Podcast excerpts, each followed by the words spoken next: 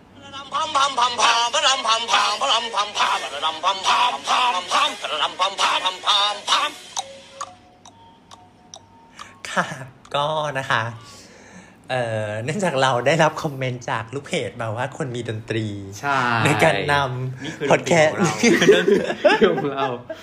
ปีเปิด เดี๋ยว ค่ะ เปิดเบา เบาๆนะคะ ก็โอเคนะคะ วันนี้กลับมากับพวกเราสามคนนะคะแอดมินเพจดอกเบี้ยสีทองนะคะ ก็วันนี้เราจะมาคุย ๆเพิ่งต่อ คุยกันต่อไม่จบนะคะกับเรื่องทรัมป์กับไบเดนนะคะการเลือกตั้งของสหรัฐอเมริกา และผล และผลของมัน ผลที่จะเกิดขึ้นจะเป็นยังไงนะคะ เราจะมาพูด น่ตื่นต้นน่าตื่เออนต้นเราจะมาพูดกันเพราะว่าเป็นเรื่องที่แบบจับตามองกันอยู่อะไรอย่างเงี้ยอ่ะก็อ่ะประเด็นแรก ขอรีแคปก่อนว่า ของไบเดนกับทรัมป์เนี่ย เราก็รู้ใช่ไหมไบเดนเนี่ยก็คือเป็นประธานาธิบดี เป็นผู้ผู้ท้าชิงไบเดนผู้ท้าชิง ส่วนทรัมป์เป็นประธานาธิบดีที่อยู่ในตำแหน่งอยู่ใน อ่า ปัจจุบัน คนปัจจุบันเนอะ อ่คนปัจจุบันใช่ค่ะเขาก็คือ ตอนเนี้ยเขาก็เริ่มออกนโยบายมาแล้วว่า ของใครเป็นอะไรยังไงบ้าง นโยบายที่เกี่ยวข้องกับเศรษฐกิจเป็นหลักนะคะขอของทรัมป์เองเนี่ยนโยบายหลักๆ ก็คือจะคัดแท็ก อืมเน้นไปที่เรื่อง เออ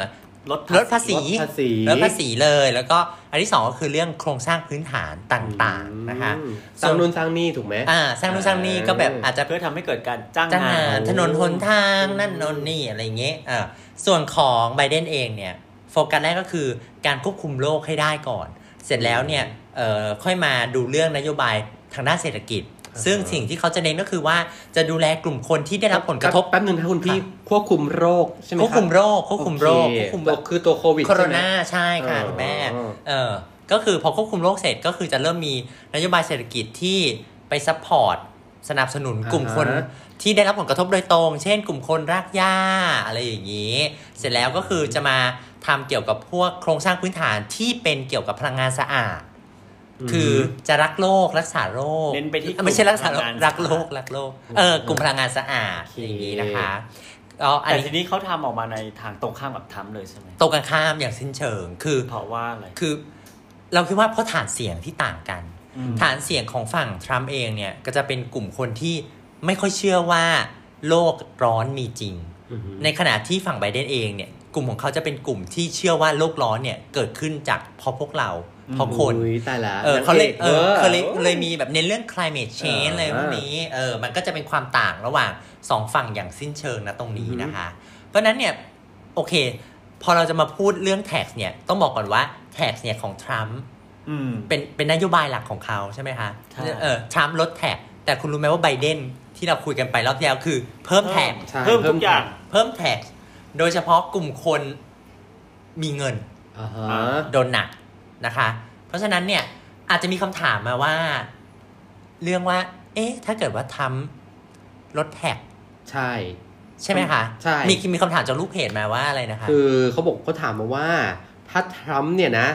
ลดแท็กถูกไหมฮะ อืม ทำลดแท็กอู้ตายแล้วแล้วรัฐบาลล่ะจะเอาเงินไปไหนมาใช้ อ่ามั มันก็ขาดดุลกันชิปหมดเลยสิคะ เออ อ่ะ อ่ะ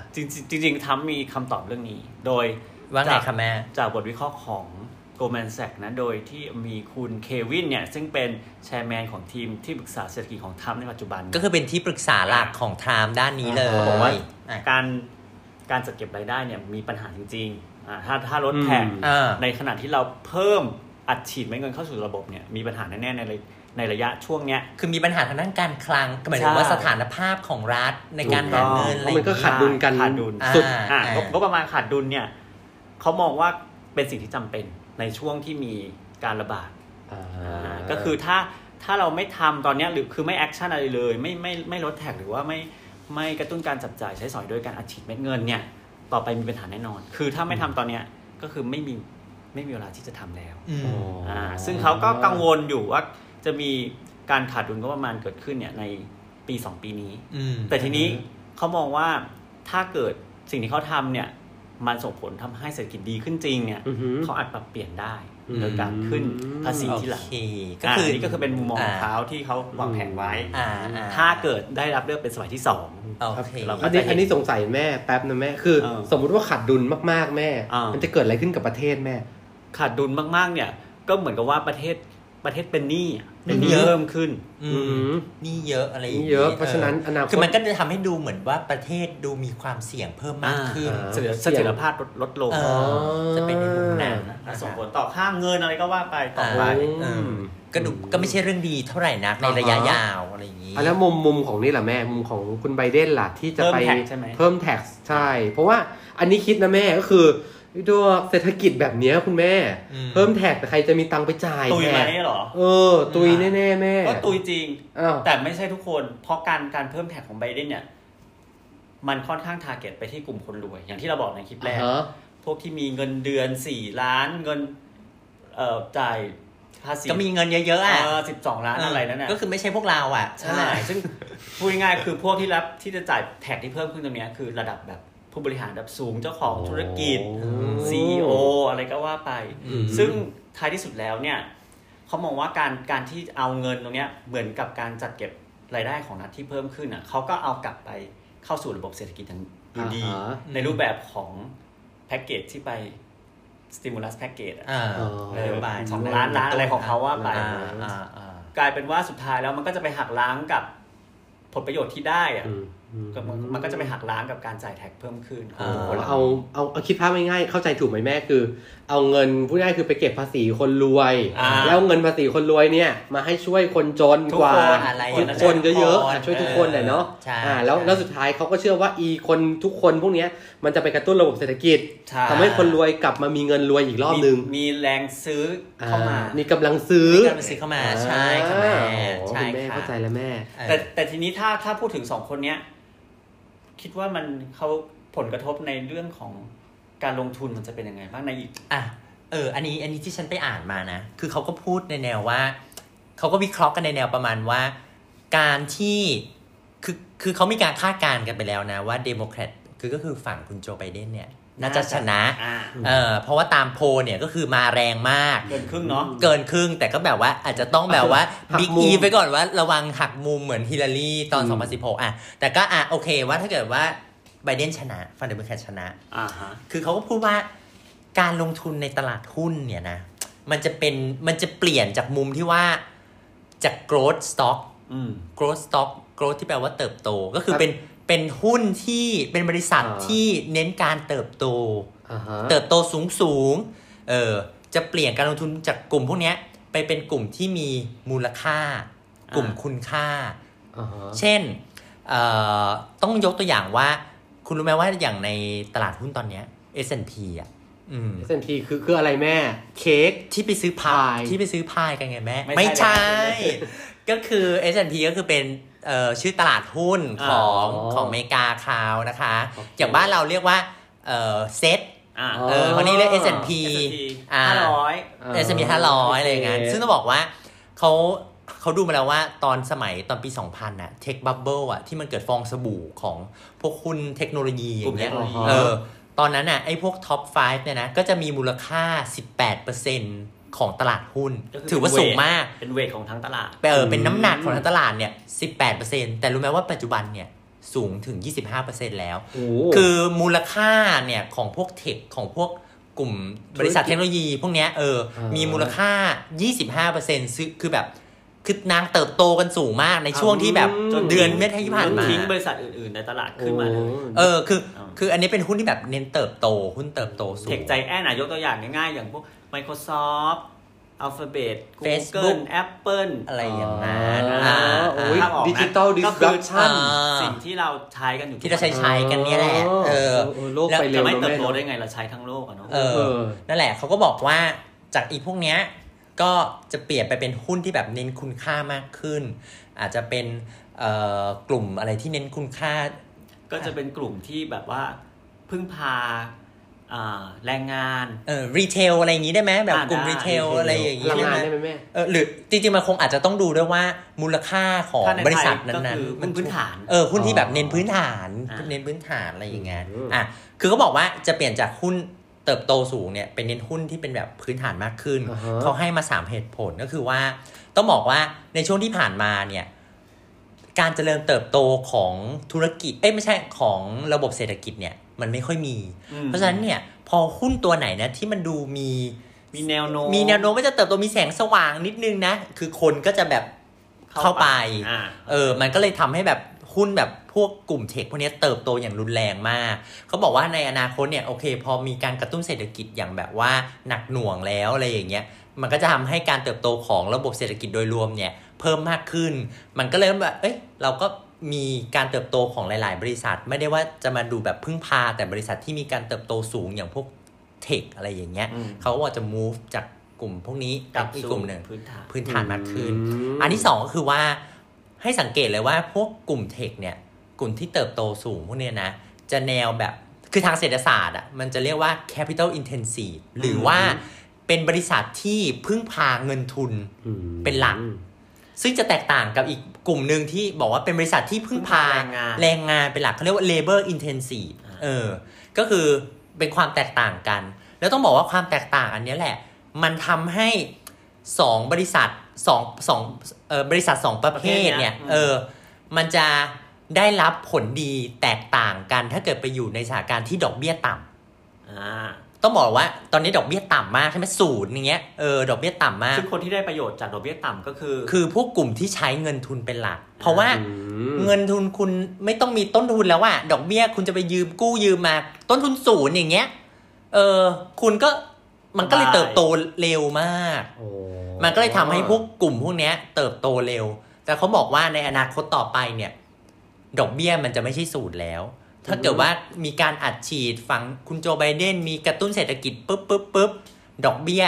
มันจะไม่ใช่ศูนย์แล้วเขาจะต้องเริ่มขึ้นดอกเบี้ย เพราะอะไรเพราะเขากลัวเงินเฟ้อคือเงินเฟ้อมากๆจะไม่ดี อือหือ เออเขาก็เลยขึ้นดอกเบี้ยเพื่อสกัดเงินเฟ้ออ ม แล้วพวกเนี้ยแหละจะทำให้พวกกลุ่มเอ่อ growth stock พวกกลุ่มหุ้นที่เน้นการเติบโตพวกเนี้ยอาจจะเสียเปรียบพวกหุ้นพื้นฐานกลุ่มพื้นฐาน ซึ่งยังพึ่งพาแรงงาน ซึ่งอย่าง อ่า พึ่งพารายงานเป็นหลักอยู่ อ่าน นะคะเอ่อ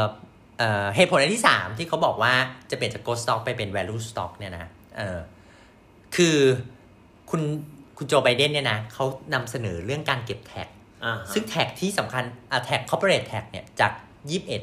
เป็น ยี่แปด 28 อ่า แล้วมันก็มีแท็กอีกอันหนึ่งที่เขาบอกว่าจะเก็บเหมือนกันก็คือ เป็นแท็กเป็นภาษีบนบริษัท บริษัทลูกของเอ่อบริษัทในสหรัฐ สมมติว่าอย่างเช่นเอ่อ Facebook มีบริษัทแม่อยู่ แล้วเขามีไปตั้งบริษัทลูกตามประเทศต่าง อืมอืม ๆ ปกติน่าจะโดนภาษีอยู่แค่ประมาณ ก็ 10 คือบริษัทข้ามชาติ เออบริษัทข้ามชาติ อ่ะ อาจจะไปเอออยู่ต่างประเทศเพื่อที่ว่าอาจจะหนีภาษีเพื่ออาจไม่ไม่ได้เรียกว่าหนีภาษี อาจจะ ขยายฐาน ขยายฐานและแบบว่าหลบเลี่ยงภาษีเล็กๆนิดนึงอะไรอย่างนี้เออคุณไบเดนเนี่ยจะเก็บแท็กพวกเนี้ยจาก 10%เป็น 21% อืม เพราะฉะนั้นพวกบริษัทพวกที่มีแบบว่าลูกๆอยู่ต่างประเทศเยอะก็คือพวกกลุ่มเทคนี่แหละเออเพราะฉะนั้นก็จะโด โดนเพ่ น งเล็งเป็นพิเศษ โดนเพ่งเล็งเป็นพิเศษ เพราะฉะนั้นเนี่ยก็จะเสียเปรียบตรง ได้ นี้ ผลกระทบเชิงลบ เอ่อผลกระทบเชิงลบเขาก็ดูแล้วว่าอ่ะเนี่ย growth stock ต่างๆ ก็น่าจะได้รับผลกระทบเชิงลบ อืม ก็จะเปลี่ยนจากกลุ่ม หุ้นที่แบบเน้นการเติบโตเป็นหุ้นที่แบบเน้นพื้นฐานมากขึ้นนะคะ อันนี้ก็คือแบบเป็น 3 เหตุผลหลักๆ อืมอ่ะแล้วถ้าเกิดว่าเราจะมาพูดถึงประเทศไทย อืมน่าสนใจมาก เออ อันนี้อยากอันนี้สงสัยนะแม่ อืม เรื่องไหน เนี่ยเรื่องที่คุยกันทั้งหมดเนี่ย อืม คือคิดคิดกลับกันแม่ว่าถ้าเป็นเมืองไทยอ่ะแม่ จะทำยังไงใช่ไหม เออเมืองไทยแม่ว่าความเห็นแม่ว่าเวไหนมันเวิร์กกว่ากันระหว่าง อืม ความคิดแบบทรัมป์หรือว่าวิธีคิดแบบคุณไบเดน เป็น น่ะ เด่นอันเนี้ยก็พูดยากใจจริงก็คืออยากได้ทั้งสองอย่างคือทั้งรถแท็กด้วยแล้วก็แจกเงินด้วยอะไรอย่างนี้เนอะ อ่า เพราะว่าคือส่วนตัวนะ อยากให้แบบว่ากู้มาเยอะๆไปก่อนช่วงนี้ อ่า นึกออกไหมเออเพราะว่าเอ่อการขาดดุลต่อ GDP อืม ของประเทศไทยอะ่ะตอนนี้มันยังไม่ถึง 60%เออแล้วอันนี้พูดได้เลยว่า 60%เนี่ยคือบางทีเราจะชอบพูดเราได้ยินบ่อยๆ ตามหน้าหนังสือพิมพ์ว่า แต่จริง ๆ มันเป็นเป็นเกณฑ์ที่ มันไม่ สำคัญขนาดไหน มันอันนี้ส่วนตัวนะบางทีนักวิชาการอื่นอาจจะเถียงกันได้นะ แต่ส่วนตัวไม่คิดว่าสำคัญขนาดนั้น อืม เพราะว่า เป็นเก คน ณฑ์ค่อนข้างที่จะอ่า โหดไป อนุรักษ์ คือเป็นเกณ หฑ์รือว่า นิดนึง คือนิดนึงอะไร conservative นิดนึง เออ conservative นิดนึงแล้ว แล้วจริง ๆ นะ คนที่ตั้งไอ้หกเกณฑ์หกสิบเปอร์เซ็นต์นะ ก็คือสมัยคุณกรณ์จัดการวันนิดอะเอออ ม ตอนสมัยที่เขาเป็นรัฐมนตรีกระทรวงการคลัง อ่าฮะ เขาเองก็เป็นคนพูดด้วยนะว่า คือไอ้หกสิบเปอร์เซ็นต์เนี้ยมันก็ไม่ได้มีหลักวิชาการอะไรอ้างอิง เออเหรอ เออเพราะฉะนั้นน่ะจริงๆเขาเขาพูดเลยว่าถ้าเกิดว่ากู้เขาก็สนับสนุนให้กู้นะ อ่าแม่ ถ้าเกิด กู้ชาติแม่ เออคือต้อง ไม่ กู้ ใช่ไม่ใช่ ไม่ใช่กู้ชาติ อ๋อเหรอแม่ กู้เงินมาใช้จ่าย แต่ว่าก็ไม่ใช่ เออ กู้ และที่สำคัญหนี่ต่างประเทศเราอยู่ในระดับต่ำมาก ต่ำมากใช่ใช่กู้ได้แต่ คือกู้ได้แต่ไม่ใช่ว่าแบบว่า เอาไปทิ้งขว้างแต่กู้ได้กู้แล้วต้องไปทำประโยชน์อะไรอย่างนี้ไง อืม เออเพราะฉะนั้นดิฉันก็แบบสนับสนุนให้กู้ ให้ ไป เกิด เถอะ การกระตุ้นเศรษฐกิจจริงจัง เออ ใช่กู้ชาติ และทั่ว ไม่ ถึ ใช่ ง ไม่ใช่กู้ ไม่ เงิ ใช่ น กู้ชาติ กู้ กู้ เงิ เงิ น น อีกแล้ว กู้เงินมาให้ชาติใช้ อะไรอย่าง ให้ นั้น ประชาชน ให้ประชาชนไปลงทุนอะไร ก็คือ อย่างนั้น ถ้าต้องเลือกอย่างใดอย่างหนึ่งอะ อืม เราเลือกการแจกทั่วถึงดีกว่าถูกไหม ใช่ใช่ดิฉัน อืม ดิฉันก็เลือกอย่างนั้น ถ้าคือถ้ามองตามหลักเศรษฐศาสตร์จริงๆแล้วอะการที่พันหนึ่งของคนที่มีฐานะพันหนึ่งของคนรวยกับพันหนึ่งของคนจนอะคนจนจะรับเอาเงินพันหนึ่งอะไปใช้จ่าย อืม มากกว่าถูกไหมในขณะที่ ก็ คน จริง รวยที่ได้รับพันหนึ่งเพิ่มขึ้นเนี่ยก็คือเอาไปฝากธนาคาร เก็บเงิน เออ ลงทุนอะไรอย่างเงี้ย เพราะฉะนั้นการที่มันทำให้เกิดเงินหมุนเวียนที่แบบว่า ทวีคูณขึ้นไปอ่ะ ควร เน้นใช้ ทั่วถึง จ่ายเน้นใช้จ่าย เออ ใช่ไหม ใช้จ่าย เออเออเอออ่ะวันนี้ ก็ ครบถ้วนไหมคะแม่ ก็ก็พอแล้ว ก็ ก็ พ พ อ อ แล้ว ว่าครบถ้วนในระดับหนึ่ง ครบถ้วนแล้วแล้วตอนจากกันเราต้องเปิดเพลงอะไรเงี้ยหรือไม่ต้องละ ปกติก็ไม่ก็จะมีมั้ง เออ ไม่ต้องมีเนาะ ไม่ต้องมีโอเค โอ ก็ เค ขอบคุณแล้วกันนะคะ ได้ค่ะ วันนี้กับ สวัสดีค่ะ เราทั้งสามคนนะคะ ลาไปก่อน ลาไปก่อนนะคะ ครับ เจอกันใหม่นะคะ คลิปหน้า คลิปหน้านะคะ